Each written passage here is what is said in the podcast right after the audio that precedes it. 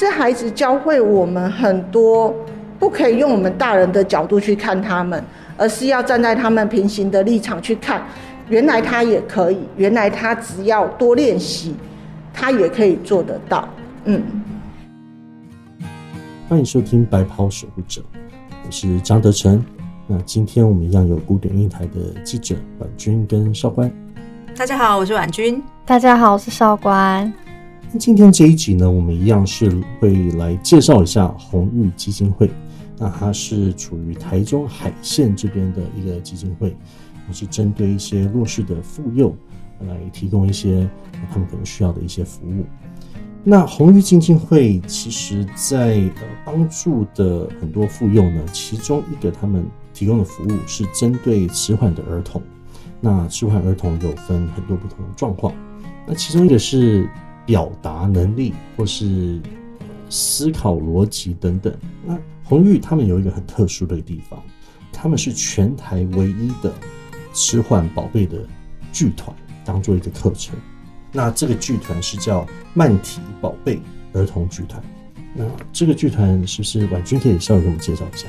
是的，红玉基金会的曼体宝贝儿童剧团，我觉得是一个很特别的剧团，它是让这些。多重障碍的孩子们有机会可以透过戏剧表演产生自信，站上舞台，帮他们圆梦。这是一个很特别的一个方式哦。就是说，这个红玉基金会他要照顾这一群迟缓儿们，并不是协助他、帮助他、让他学习而已，而是透过戏剧的多元疗愈的方式来带领这些孩子们学习。可能有一些情绪方面的表达跟学习，那透过演戏的方式，而且可以让孩子们有机会去跟其他不同障别的孩子们相处。因为一出戏需要有很多个表演的呃小朋友，每个小朋友呢，他都有机会演出某一个角色，觉得这是很特别。他甚至老师还曾经跟我们分享说，孩子甚至可以自己选角色。或者是同样的一出戏，可能呃这群孩子们演过一次，另外一群不一样的孩子们他也想要演。譬如说，他可能看到了其中一个孩子们演了一个丑小鸭的角色，那其中他就有跟我们提到过，有有一个叫做丽丽的小朋友，他也想要演那个丑小鸭的角色，可是可能他自己是听不到的，或者是他自己是有多重障别的，老师们都会很害怕说，可是。你可以吗？或者是会担心说，是不是他的表达上面没有办法那么样的流畅？但是呢，这个孩子觉得他自己可以。很多时候是我们的家长会担心，尤其是比较特殊的孩子的家长会觉得那样子的表达、那样的表现、那样的演出，我的孩子可以吗？但事实上，红玉基金会就是希望透过且宝儿童剧团这样子的一个舞台，让每个孩子都有机会上台，都有机会演出。嗯。而且老师们他们也是请专业的师资来带领孩子们，我觉得这是很特别的一种方式。因为学习通常大家联想到是说，哦，可能在学校课业这种学习，可是这个剧团学习又是不一样的学习，是针对表达能力或是思考的面向啊。例如说，我们常常会说，为什么你不站在别人的鞋子里面去思考这件事情？对。那我觉得透过剧团的话，可以透过演戏。让你去用别的人的角度去看一件事情，这这个其实还是蛮特别。不要说给迟缓了，其实对很多我以前大学学过那个剧场的这种同学，那就是让你要融入到一个角色里面的时候，你会发现，哎，不同人有不同的想法。那我觉得这个其实是应该对大家都是很有帮助的。对，因为红玉为什么要做这件事情，很大一部分就是要建立自信这两个字，因为。可能在学校里面啊，在家庭里面，他们都是常被准备好的状态，然后在学校里面，他们也是被特殊的对待，所以他们常会觉得说，我自己跟别人好像有一点落差。可能他们不是做不到，只是因为他们有一些事情让他们没有办法产生出自信。那在戏剧疗愈这一块，呃，如果大家有演戏的经验，就知道演戏其实。是一件非常难的事情，不要说迟缓儿，我们一般人有演过戏的都知道，你要站上舞台，你在舞台之前要做的准备，你不只是要背台词，你还要走位，你还要跟同剧场的人沟通，然后你还要揣摩角色。其实它的面向是非常广，它是一个很跨领域的一件事情，所以在一般人身上演戏已经很难，但是其实，在迟缓儿身上，他们可以做的比我们想象中好很多。对我印象中，呃，我曾经采访梁主任，他有提到说，有的孩子他可能你叫他从走位，光走位就好了，从这一端舞台出场走到台前，他可能每一次都是走不一样。但是他们后来就想出了一个方法，他就把地上贴那个七彩的彩虹的贴纸，就是类似像星光大道这样子，就跟小朋友讲说，你就沿着这个红色的这个路线这样子走，走到前面，哎，小朋友就听得懂了。他会用很多的方式去教导孩子们认知或者是表达，我觉得这是一个蛮不错的一个方式。嗯，那还有就是呃，老师们也提到说，光从剧本的设计要演什么样的故事，然后呢，他们会找专业的剧本设计的内容，跟专门带领这些多重障碍的孩子们的老师讨论，要怎么样去设计这个内容跟剧情，然后呢，也可以兼顾孩子们的表演方式。我觉得这是很特别的。那通过这样的整个剧团，然后他们的演出，嗯，那时候有没有一些家长有一些比较不同的看法，或者说，哎，其实到最后成果比他们想象的还要来得好？其实家长可能一开始让小朋友进入剧团的时候，可能会不敢放手，对，而且比较担心，对他就会想说，小朋友在家里，我我都这样帮他狂吼吼啊，他这样真的站上舞台，他真的可以吗？嗯，但是其实小朋友很多时候不是做不到，是他没有那个机会让他可以做到。对，有时候反而是因为家里反而保护的太好，对，这剧团就有点像是让他们突破自己的这这道墙啊，那这个墙不管是。别人盖的或是自己盖的，要是要突破出去，哦，有点这样的感觉，是不是？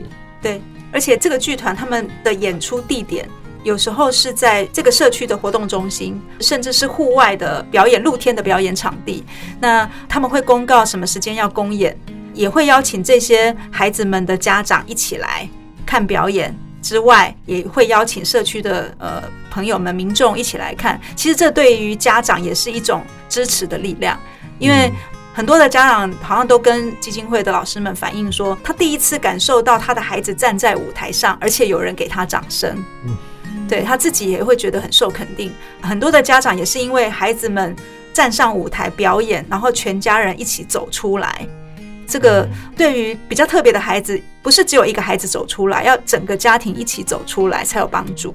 而且他们在公开的表演场合，也可以让大家看到哦，他们这个剧团都是。我们曾经想象不到迟缓的宝贝们可以做到的这个程度，所以这样这个剧团其实也不是单纯是为了小孩，其实听起来是为了家长们，为了整个社区，为了让大家有一个可以用不同的观点去看这件事情。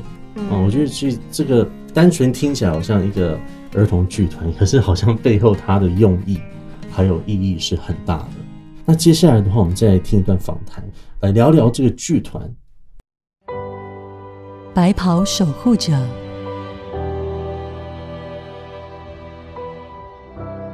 大家好，我是张雅慧，我是教保老师，我在红玉担任钱宝儿童剧团的老师。对，那基本上我在这个剧团呢，自己跟其他的伙伴一起带领这个剧团，一共是四年的时间。那剧团就由之前主任介绍的，我们之前是由大学的老师、指导教授去带做带领，我们做陪伴的动作。那在一百零七年的时候，我们就自己决定，觉得把它哎，接下来我们自己试试看，我们自己带领的我们的宝贝一起往前飞这样子。那至于在带这些宝贝的状况下呢，就觉得为什么要去带领他们？其实是我们觉得我们跟他们很熟，因为我们会很发现这些孩子需要什么，那我们更了解孩子的需要，所以我们可以更知道我们要怎么样去安排这些孩子的角色。那我们也可以透过我们在带领的当下去跟家长去解释，哎，孩子的。问题是什么？我们现在可以怎么样帮助孩子一起成长？这是我们当初接下来自己做的原因。嗯，今年的剧是什么剧？然后呃，是一个什么样的故事？今年的剧呢，是一个类似丑小鸭的故事，但是我们的剧名叫做《彩虹森林》。为什么叫彩虹森林呢？彩虹充满了希望，它在雨过之后就会出现了。所以我们期待所有的孩子就会雨过之后就会像彩虹一样绽放着光芒。嗯，那。刚刚有提到每个孩子设定他适合演什么样的角色，那因为每个孩子的障别也不同，那孩子在表达会有一点点不太一样。那你们怎么去让孩子跟孩子之间，他们可以彼此的，是个别先训练，然后大大家在一起呃排练，还是一个什么样的状况呢？基本上呢，如果透过角色怎么样去分别，我们角色的部分是先由孩子。跟老师做沟通，我们先让他们哎，告诉他们我们有哪些角色。经过讨论之后，哎，比如说我们有四个角色、五个角色，让孩子去做选择。哎，让孩子知道，哎，原来我可以选什么角色。那他可以讨论之后，他选择他要的角色。选好角色之后呢，我们再来做小组的安排。利用小组的安排去增进他那一个小组的感情跟情谊，那这个小组上台的时候，他就会有一定的默契在。那再透过这个小组，再透再加到大组的时候，他们彼此就会产生一点一点一点的共鸣跟团队的力量，可以在舞台上做一个很好的表演跟诠释。也就是说，每个呃每一次的演出。主角可能会是不同的人来扮演嘛，就是每一个小孩子都有机会来当上这个丑小鸭的这个主角。是的，每一个人都会有机会可以去演他自己的主角。那其实每一个角色也都是主角，因为每一个角色孩子都是自己选的。哦，真的？嗯，那如果说有两个小朋友选到同一个角色怎么办？这个我们当初有发生过。那当下的时候，我们就跟孩子讨论。为什么我要演这个？我非演这个不可。我们那时候也让孩子去表现他自己的动作，舞台的动作。他想到，如呃，我们那时候是猴子的角色，那有两个孩子想要选猴子，那我们就说好，你要演猴子，我们看看，看谁演的最好。我们在台上当然要演最好的那个人可以先演。好，一个孩子胜出了，那我们用其他孩子一起投票，一个孩子胜出，另外一个孩子没有胜出的那一个，我们就跟他说。嗯，我们其他有其他的角色，你有没有比较喜欢的？还是你想再想一下，让他知道说，哎，他有其他的选择，不一定也要演猴子这个角色。那当下孩子就觉得，哎，很像也还不错，有其他的角色。那也借由伙伴的关系跟他说，哎，你看这个角色里面有其他的伙伴可以跟你一起，你不孤单哦，而且人数比较多，你有没有想要一起？孩子就透过伙伴的关系，他们就觉得好，我愿意把这个角色让出来，我来去加入另外一个伙伴里面。老师有没有感受到？呃，是不是可以跟我们分享，你跟孩子们在指导他们演戏的过程中，有没有哪一个孩子印象是让你很深刻？嗯，我印象还蛮深刻的是，我们有一个肌肉失养症的孩子，这个小朋友呢叫小鱼，小鱼六岁。那他有一个肌肉失养症，那他的动作、他的移动方面都是比较不是那么灵活的，所以我们担心他在呃诠释一些动作上会跌倒。一开始我们帮孩子设想很多，我们觉得孩子会跌倒，所以我们就决定了帮他不要这个动作，不要那个动作，不要这个动作。但是孩子看了其他人可以演这些动作的时候，孩子满是羡慕，孩子偷偷的流眼泪了。我去问我，我就想，哎，孩子怎么流眼泪了？我好难过。我去问了孩子，孩子跟我说，我也想跟他们一样，我可能会慢一点，但是你只要愿意等我，我也可以做得到。那当下其实让我好感动，觉得我不应该事先就帮他想好他的去路，而事先尊重他的意思，再来帮他安排他可以的动作。所以经过这个孩子之后，我们也开始调整了跟孩子沟通的方式，让孩子知道，原来我也可以，我也可以跟大家一起做一样的动作，只要你等我。对，所以这个孩子让我非常非常的印象深刻。所以很多是孩子教我们的事，虽然说你自己是老师，是要带着孩子，可是很多时候是孩子教会我们很多事情。对，是是孩子教会我们很多，不可以用我们大人的角度去看他们，而是要站在他们平行的立场去看，原来他也可以，原来他只要多练习，他也可以做得到。嗯，那呃，这个参与剧团这么长的一段时间，有没有一些是台下观众的回馈，或者是家长的回馈呢？家长其实还蛮担心孩子没有跟上，对，这是很多家长的担心啊。而且孩子一进来剧团里面，哎，其他的孩子跳很好，为什么我的孩子跳不够？那我跟家长的反应是，不用担心，孩子可以经过练习。虽然我们会跳不一样，虽然我们会落拍，但是每一个展现都是最好的。所以在这个当下，我都跟家长说。你只要愿意放心的放手，我们会带着孩子一起往前。虽然可能真的当下会跳不一样，但是这就是他们，这就是他们独特的一面。嗯，另外还有没有什么你想要特别跟听众朋友们分享关于这个儿童剧团的孩子的故事，或者是你自己的一些参与了这几年之后你自己的想法？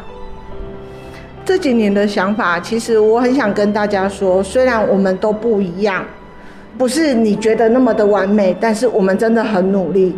我们能站在台上的这四十分钟里面，我们已经经过了无数次的练习，无数次的试训，不断的练习之后所产生的今天的结果。我们很欢迎大家一起来跟我们共享盛举。所以其实呃，透过剧团、透过戏剧、透过表演，这有时候也算是另外一种让孩子参与表达的方式。嗯，自己当教保老师这样子一段时间，平常的教导跟透过戏剧跟孩子互动，是不是有些不一样？在平常的教导里面，我们可能会注重孩子的生活上的一些活动。或者是教他比较多认知的东西，但是透过戏剧剧团里面，他们可以去分享到他们平常也最需要被帮忙的一个区块，就是人际互动。因为在学校里面，他们可能很多时候都是被帮忙的，需要被帮忙的，可能也是常常就是我不想跟他玩的。但是透过剧团里面，他们可能是同一组的，所以他们需要互相帮忙。互相提醒，哎，你的台词到喽，你要讲什么？该换你喽，互相帮忙。那在这个时候，他也觉得我可以，我有能力，我可以帮忙别人。呃，当老师，尤其是当教保老师，压力会不会很大？有没有曾经是孩子安慰到你的？这群孩子其实还蛮常安慰到我的，对，因为每一次我们去看到他。之前的影片或者是之前的回顾，你就会发现他一点一点一点的在长大，一点一点的在蜕变。其实一刚开始，我们剧团来了一个嗯胖胖的孩子，他之前来他就会躺在地上，甚至你去拉他，他会打你。过了一年之后，他跟我很熟了，他会跟他妈妈说：“我下一次还要来。”礼拜五的时候，他就会很期待，把他的衣服准备好。准备好明天要去上课，那来的时候第一件事情就会跟我说：“雅辉老师早，我今天没有迟到哦。”对，所以这件事情就让我觉得好窝心。你已经长大，你知道你自己可以做很多事情。那你从捣蛋、躺在地上不配合，到现在可以长大，他会把弟弟妹妹跟他说：“赶快来，我们一起跳。”会去安慰别人，这真的是让我觉得很窝心、很开心的一件事情。就是孩子他从被照顾到他觉得自己也可以照顾别人，对他从被照顾，我们去邀约他，然后被他拒绝、被他攻击，到他可以去邀约别人一起加入，鼓励别人说没关系，我们再忍耐一下下就好了哦。这过程当中是让我觉得很窝心、很感动的地方。嗯。最后有没有几句话想跟这群可爱的孩子们说？孩子们，我可以陪你们走一段路，呃，我或许不会在前面帮你们披荆斩棘，但是当你们很需要我的时候，回过头来，我一定会在你后面为你加油打气。孩子们，加油！那谢谢雅慧老师的分享。那婉君，我听说因为疫情的关系，好像有做一些改变，是不是？对，因为这个剧团且宝儿童剧团，其实它从创立到现在已经有将近十年的时间了。每年他们都有固定的公演。这两年因为疫情期间，也许对外的演出场次变少了，但是演出的内容有一些突破。听梁主任分享，他们今年呢，呃，甚至会有一个前导剧，也就是说，不是只有小朋友上台表演，连家长他也设计一个前导剧，让家长来演出。那家长要演出什么呢？我听梁主任的分享，他很特别哦。他们设计的这个剧情跟内容，其实就是这些家长的真实故事。也就是说，有些可能是演为什么刚好有机会去接触到这样的孩子，家里有一个这样的孩子之后，他所面临到的一些问题跟状况，透过戏剧表演，很多家长在那样子的演出去讲出他自己的心声，那也算是一种释放跟疗愈吧。嗯，对，哇，所以这个剧团真的是大人小孩都有去顾及到，是，真的是蛮有趣的。嗯哼，那如果说，嗯，今红玉基金会，如果像大家民众如果想要说，哎、我想尽一份力，可是我我不知道我能做什么，对，那呃可以上网搜寻红玉基金会。红的话就是呃宏大的宏，玉的话就是玉秀美术馆的玉。他们也有 FB，然后也有官方网站，你都可以搜寻得到。那他们剧团的演出呢，呃，有好像有固定公演的时间，在二零二二年的八月、九月之后的下半年度，或许也可以跟这样的一个单位接触，然后了解看看，给予他们一些支持跟鼓励。嗯，我觉得这真的很棒啊！虽然光天底下的红日不一定是他们最多资源的，可是他们所做的事情，啊，真是蛮特殊的，而且还是全国唯一的迟缓的这种宝贝的剧场团体。这样，我觉得这真的是一件很值得支持，而且很值得去多了解的一个基金会。对是的，那今天我们这一集的白袍守护者来到尾声，那也谢谢大家的收听，那也谢谢呃婉君还有少官来分享那天当天的采访，谢谢，谢谢主持人。那我们就下一次见喽。好，谢好谢，拜拜拜拜。